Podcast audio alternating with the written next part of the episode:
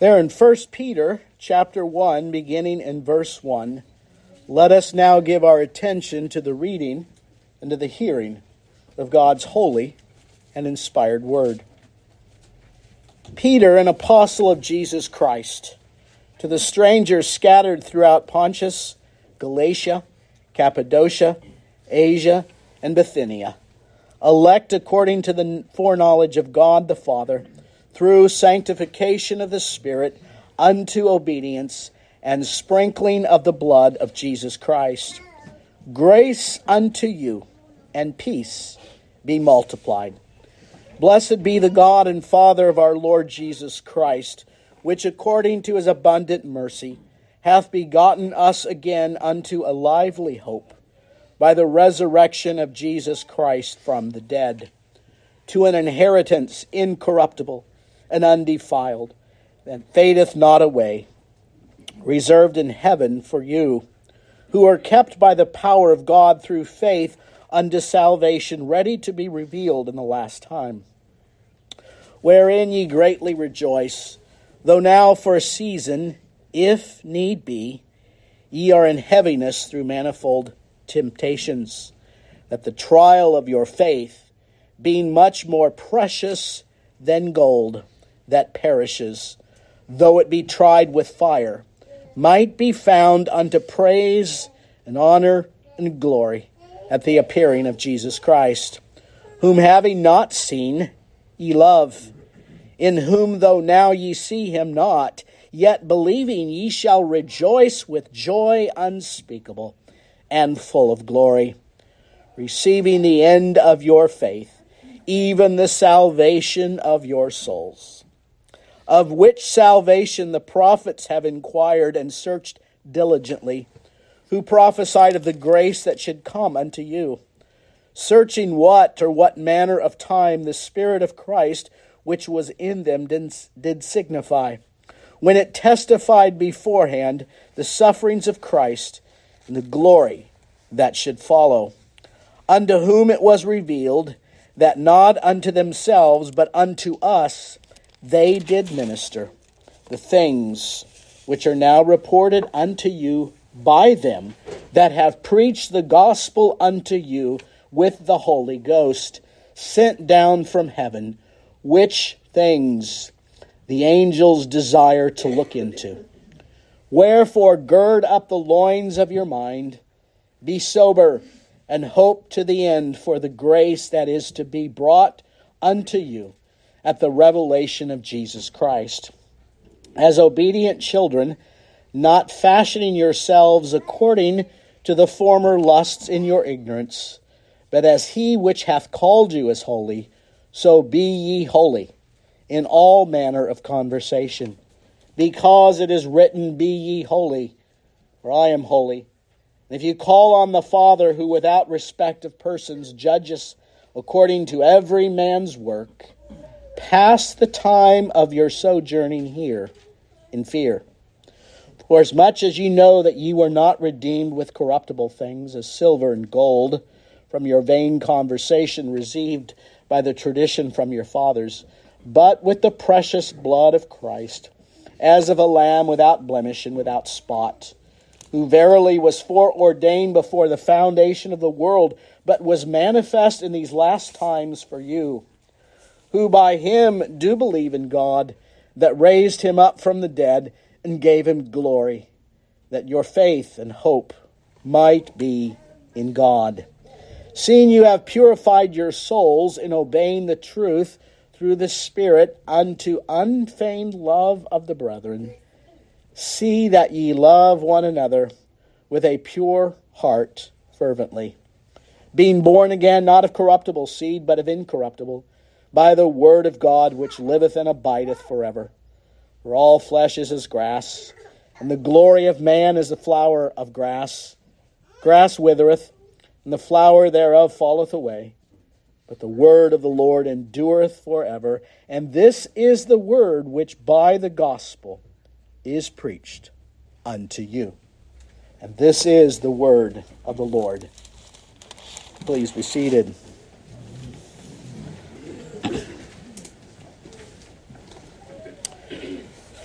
Let's begin to look at this first epistle of Peter.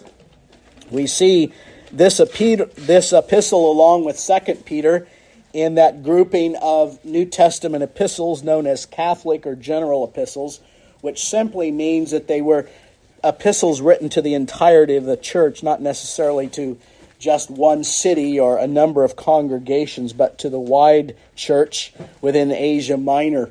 And so these uh, epistles have uh, general themes running through them. But here in First Peter, we uh, look at, first of all, this introduction this morning. We'll look at three things as we consider this chapter, and we'll try to move through this fairly quickly. First thing we see here is the introduction, uh, which Peter lays out for us in verses 1 through 2. And then, secondly, we see the hope of salvation there in verses 3 through 12. And then we see the call to holiness. And as we consider this introduction, this is a typical introduction that you would find in any um, epistle of the New Testament. But the author addresses himself as Peter, an apostle of Jesus Christ. He gives no elaboration on that. It's assumed that the church knew who he was. Now, First Peter is one of those few epistles that has come under great attack, even within the church, and even many uh, skeptics have denied the authority of the Apostle Paul as its writer. But the early church was clear on who the author of this book was. Simply says Peter, an apostle of Jesus Christ. And so we see that the books of the New Testament are stamped with that divine imprimatur.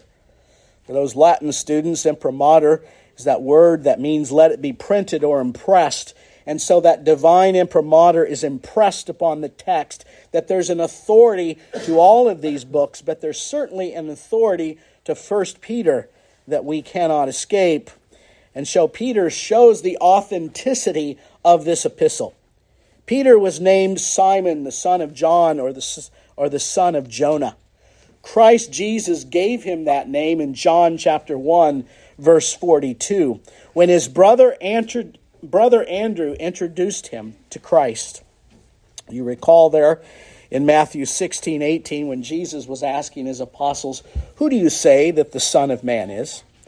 So many of those apostles begin to answer the common uh, response of that day. Well, some say you're a prophet, some say you're Elijah.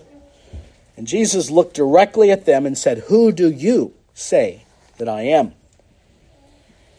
And Peter says, You are the Christ, the Son of the living God. And it is at that point that Jesus says, Thou art Peter, which means a stone or a rock in Aramaic.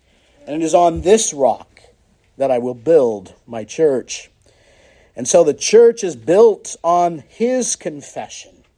The church is built on the confession of the Apostle Peter that he is the Son of the living God. He is one of the twelve apostles given, given this name and was the main leader in the early church. There is no biblical or historical evidence for the primacy of Peter or the notion of apostolic succession. The text tells us that he is an apostle, just like the other apostles. And so he is called as the other apostles were called by Jesus Christ. And you see this similar thing in Paul's letters where he addresses himself as one called of God. And so an apostle was called, was given certain uh, credentials to affirm the authority of Christ in his ministry. And so Peter writes as an apostle, but, but secondly, in this introduction, we see that he addresses those people who are called strangers scattered throughout Pontus, Galatia, Cappadocia, Asia, and Bithynia. To whom is it written? Strangers scattered because of the dispersion these are strangers scattered throughout all of Asia Minor. Modern day Western Turkey was known as Anatolia or the Anatolian Plateau. And so this letter was written to those exiles living under persecution scattered throughout that known region of Asia Minor. And as they're scattered out of these regions, they were once strangers to God. They were once strangers to his covenant, but now, according to the election of God's foreknowledge, they're chosen in Christ. He addresses them as those strangers scattered who are elect according to the foreknowledge of God the Father. As with all of the New Testament epistles, they are written to the church, they're written to the saints of God. And as he describes this electing work of God through the foreknowledge of God the Father, we are reminded how God chooses, not on the basis of what man does, but purely according to his own purpose and will. John Calvin says this He reminds us whence that election flows, by which we are separated for salvation, that we may not perish. His foreknowledge. That is the fountain and first cause. And so Calvin reminds us that this election is the fountain and first cause. He knew before creation whom he had elected for salvation. It is the decree and counsel of God on which our salvation is founded. It is not founded on the foreseen faith of men. It is not founded on the merits of men. It is founded solely on the grace of God as He calls His elect from the very creation of the world, as He set His love and affection on them. He calls them as His elect. That wonderful passage there in Romans chapter 9, which was the turning point in my own life. I will have mercy on whom I will have mercy, and I will harden whom I will harden. And so Paul reminds us that it's not according to the will of man, it is according to the eternal purpose of God. But notice here in verse 2, we see the Trinitarian work of God, that golden, unbreakable chain. It is the Father who chooses the elect, it is the Son who redeems the elect, and it is the Spirit who applies that work of redemption. Just recently, I had somebody react to Calvinism as being a hellish doctrine. And I just simply stated, well, Calvinism is the only theological system that exalts the supremacy of God, the sovereignty of God, and humbles the pride and sinfulness of man. You won't find that in any other system.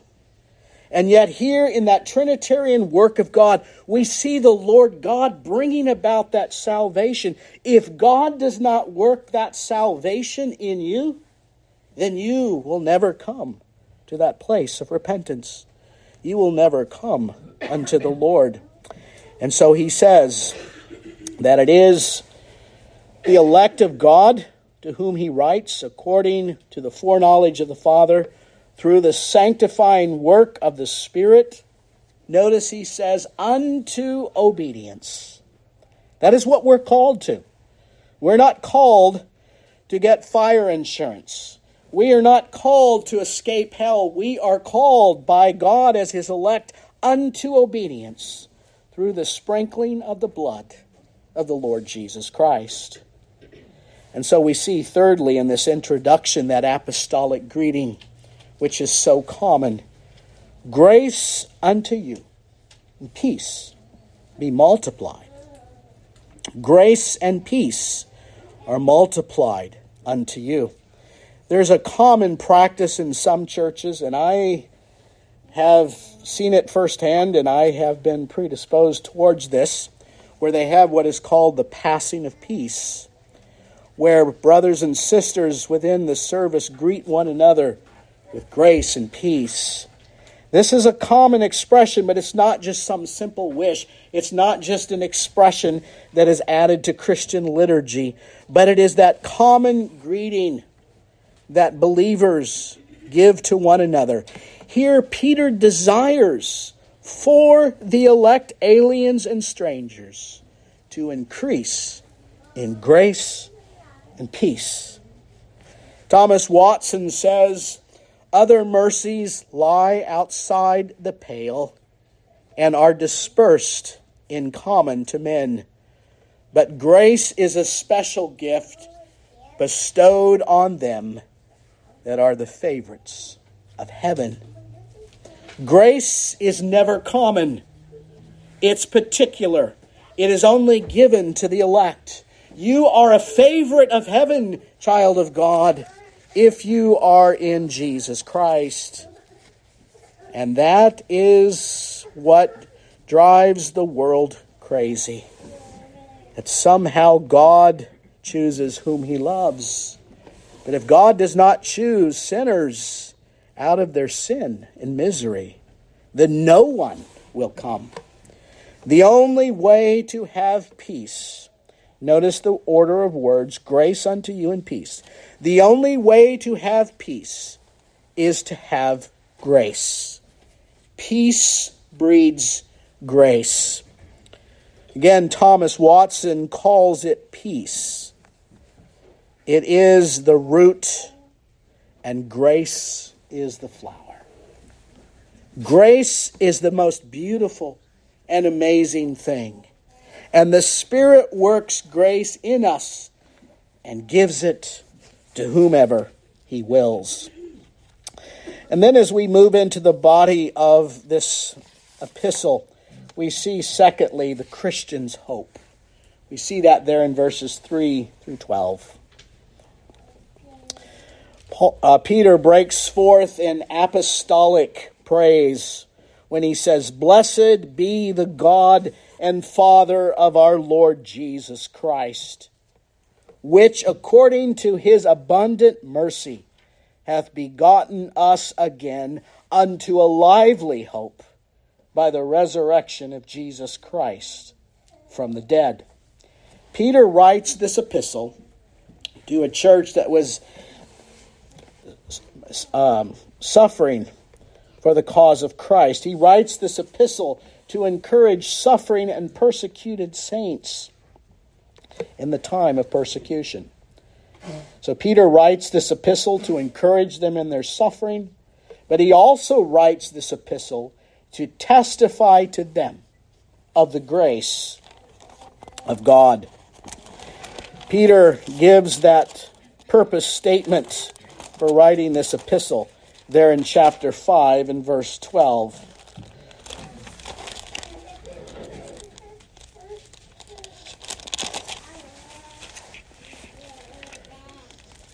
By Silvanus, a faithful brother unto you, as I suppose, I have written briefly, exhorting and testifying that this is the true grace of God, wherein ye stand.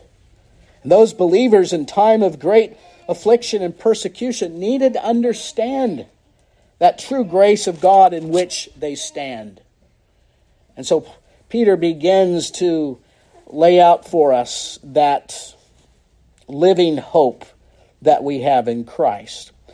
As is the fashion of the Apostle Paul, verses 3 through 12, or verses 3 through 9 are in the original language one sentence. There's no break as we would understand it in the English language. But Peter writes, giving praise unto God. He breaks forth in praise because of the working of God's grace.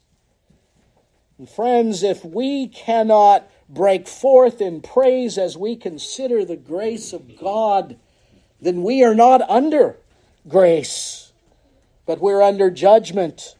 And it is the praise of God's grace that calls us forth to adoration and to worship. As he writes to these scattered Jews to comfort them, they have a greater inheritance than that earthly one. They were dispersed. Can you imagine being dispersed throughout all of the region, living as a nomad, going from place to place? Not having a city, not having a home. not having your roots established. That's the picture here. And yet, the Lord Jesus Christ reminds them that they have a greater inheritance than an earthly one. I don't know how many times in my own life I've seen the death of a relative where there's always a question, and it's usually drama or conflict over inheritance. And yet, Peter says we have a far greater inheritance than any earthly one. They once boasted in their birth from Abraham. These are Jews. But now they have a higher and nobler inheritance. We are begotten or born again. Conveys this image or likeness of the one who begets us or gives us life. The imagery, I think, applies well here the imagery of that first Adam and that second Adam. It conveys the image into which we are begotten. There in 1 Corinthians chapter 15, Paul the Apostle says, The first man is of the earth, the second man is the Lord of heaven.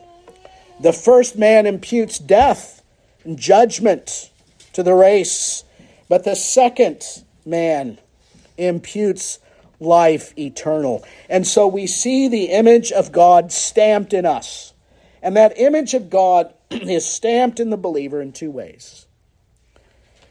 It's stamped in the fact that it conforms us to His will and His commands, and secondly, having God's glory in our hearts as our chief and highest end. Children, what is man's chief end? To glorify God and to enjoy Him forever. Man by nature cannot conform to God. Man by nature cannot glorify him. So we must be begotten to a lively hope through the resurrection of Jesus Christ. And Peter encourages them to hope not in change, not to hope in circumstances or in some earthly or carnal relief, but to rest, to be encouraged by that living faith in the Lord Jesus Christ. And Peter says, without his resurrection, his bodily resurrection, we have no hope. What hope does one have who denies the bodily resurrection of Christ? What hope does one have if Christ be not raised? And Paul the Apostle says, You have not been raised either, and you are still in your sins. But in this glorious hope that is ours in Christ, he tells us in verses 4 through 5 that we have a secured inheritance. Sometimes an earthly inheritance can change, oftentimes, can leave one out of a will that was in the will, and all kinds of things can happen. But here Peter says this is a heavenly inheritance that is guaranteed for us because we are begotten of God. Unlike any earthly inheritance, this one is incorruptible and undefiled, reserved for you in heaven.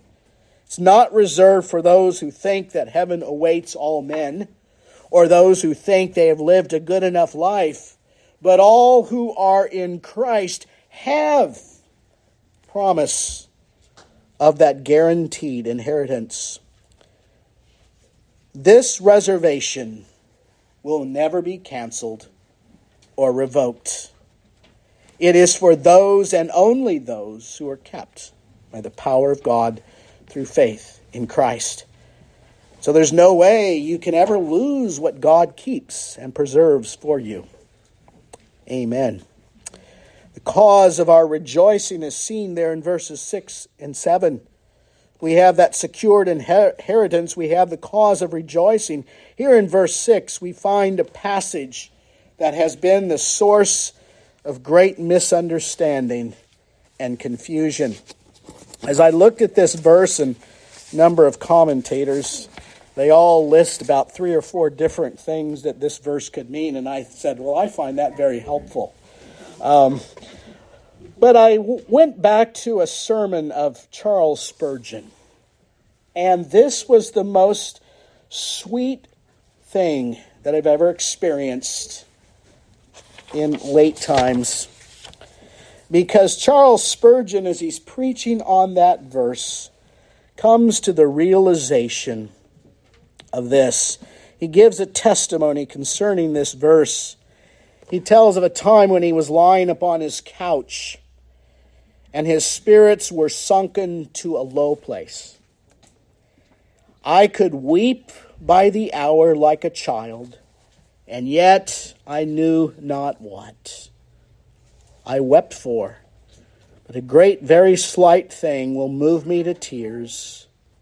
And he says, Then a friend came and told him of some poor old saint living nearby who was suffering with great pain from cancer. And he said, She is full of joy and rejoicing. And he says, I was so distressed by hearing that. I felt so ashamed of myself. He says, I thought, how can I not rejoice with joy unspeakable and full of glory? And he says, in that moment, this text flashed before his mind. He says, Oh, yes, we can certainly say that we will experience trials and tribulations. But he says the real meaning of the text is this.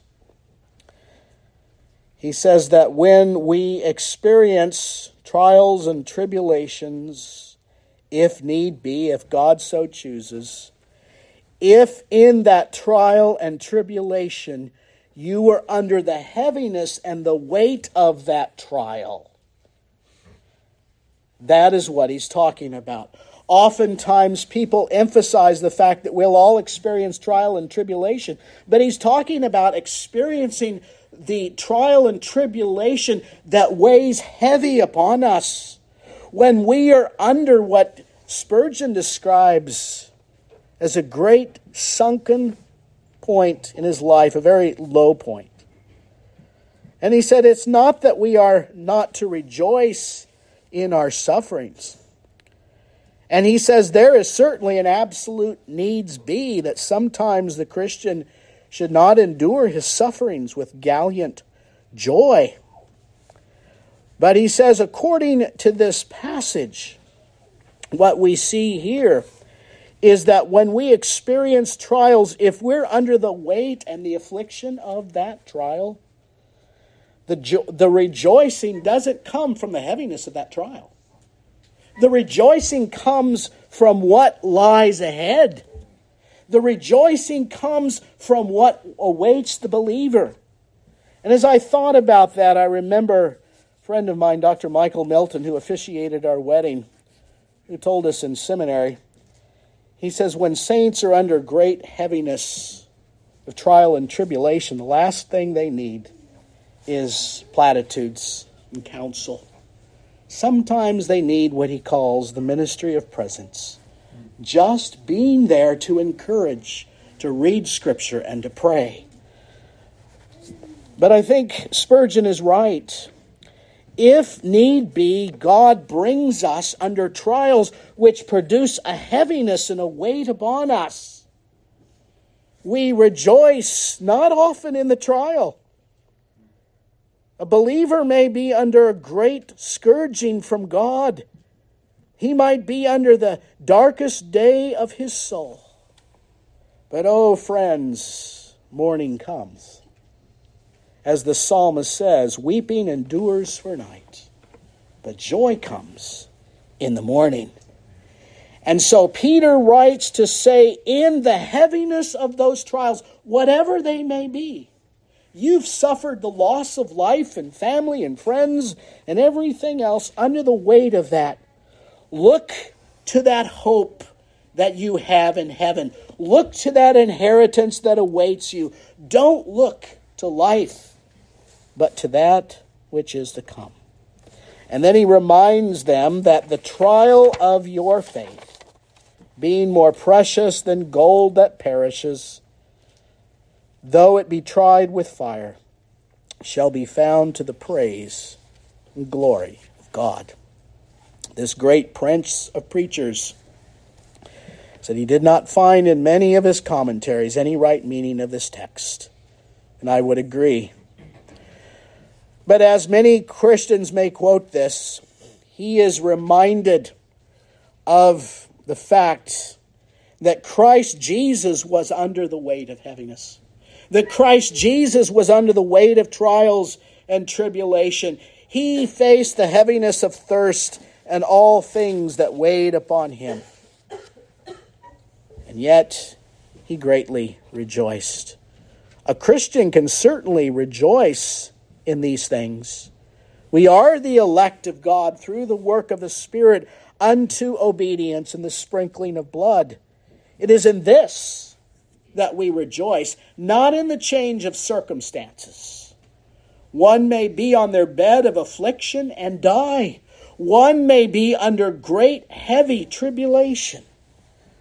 And yet the rejoicing doesn't come from finding the right doctor or the right medication. It comes from the joy that we find that is yet to come. He speaks of that future joy in verses 8 and 9. Our faith is not yet perfected, our salvation is not yet complete. But when Christ returns, we will be made perfect. We do not see him now, but we love him. And our joy will be full when we see him. Love him, saints, and your joy will be full. Christ is the object of your love and the source of your joy, not your circumstances, not the elimination of trials and tribulation. And as Joni Eareckson Tada once said, when she finds herself under the weight of the affliction of her weak and broken body, she thinks of heaven. She thinks of that joy that yet awaits her. But then he tells us of this salvation that is ours that is commended to us by the prophets and the angels. The Old Testament saints inquired and searched diligently. The prophets foretold these things concerning the coming of Christ. There is no disconnection between the Old and New Testament. There's only one people, one covenant of grace from Genesis to Revelation. The Old Testament passages, Peter says, speak of Christ. Isaiah 40 Isaiah 42, Isaiah 53, Psalm 2, Psalm 22, Psalm 69, many others reveal Christ. And there in verse 12, he says that it is unto them, that is, the prophets of the Old Testament, that this salvation was revealed. That they were the ones who ministered salvation to the saints. And so, as we consider this passage here, we see that the, the continuity between the two covenants shows here that the prophets spoke of the things concerning Christ, but notice also the end of verse 12 that even the angels of God desire to look into this salvation. The angels desire to look into these things concerning the salvation of God's people. Which angels? Not all angels are good. Some were cast out of heaven, cast down to the earth. There are two classes of angels holy and unholy, the elect and the non elect angels. These angels minister unto God and behold his presence. God has created two kinds of creatures angels and men. One kind, the elect angels, serve in heaven, the other, men, serve on earth. But both serve so that all of creation might be filled with the praise and glory of God, so that there is no place in his universe that is outside of his glory. What things do we desire to look into? It is the Lord Jesus Christ and his saving work. We miss much of this in modern teaching on the Lord Jesus Christ and his work of salvation. He is the most glorious object to be looked upon by men and angels. The popular notion that one dies and gets a pair of wings is a horrid and damnable doctrine. Angels were created as heralds of God's salvation. The grace that should come to the saints is the thing that they desire to see. And the angels desire to see God leading his church to eternal happiness and joy. The angels learn of Christ's glory through the church. Ephesians 3:10. Been made known to the principalities and powers. They long to see the final glory of the saints. Who will come with Christ at his final advent? It is the angels. Christ is the one whom we should desire and look upon. We should study him to the point of finding sweetness in his grace. All of our study and meditation and work is not to a cold and dead exercise of religion, but it is to a lively hope. If Christ is the object of your love and affections, then you will desire to serve him.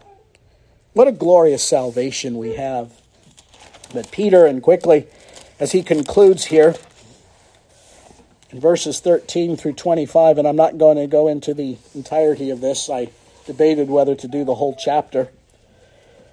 But here, in light of the salvation that is ours in Christ, they are called, saints are called to a responsibility of living holy and godly lives. Holiness is not an option for the Christian. Holiness is what we are called unto. And therefore, wherefore, Peter says, gird up the loins of your mind, be sober, and hope to the end for the grace that is to be brought unto you at the revelation of Jesus Christ. As obedient children, do not fashion yourselves according to your old manner of life but as you have been called to be holy, because he is holy. And then verse 16, he quotes from Leviticus 19 2. That God's holiness is now expressed in the conformity of his people to his commandments. He says, We have not been redeemed with perishable things, but with the precious blood of the Lamb and then he concludes there in verses 21 through the end of the passage, saying that we are to obey fervently from the heart because of our love and our gratitude for the Lord Jesus Christ. Verse 22 Seeing you have been purified in your souls, in obeying the truth through the Spirit unto unfeigned love of the brethren, see that ye love one another with a pure heart fervently. Why does Peter slip that in the text? It doesn't say anywhere else in the text. And yet, here is one aspect of that holiness that we are called to fashion ourselves unto. And we see that in how we love the brethren not hypocritically, not with some uh, fake love, but he says that we are to love one another with a heart, a pure heart fervently. And there's a fervency in that love. No matter what disagreements we may have, no matter what might separate us outwardly, we belong to the family of God because we have been born again. We are in union with Christ, and therefore we are called to love one another fervently from the heart. There is so much in this passage of 1 Peter. But as we consider this wonderful epistle and consider that all of us are strangers and aliens in a foreign land, but in the midst of that foreign land, we are called to serve Christ, to love Him, and to love one another. Let us sing to the glory of our God. Psalm 39b.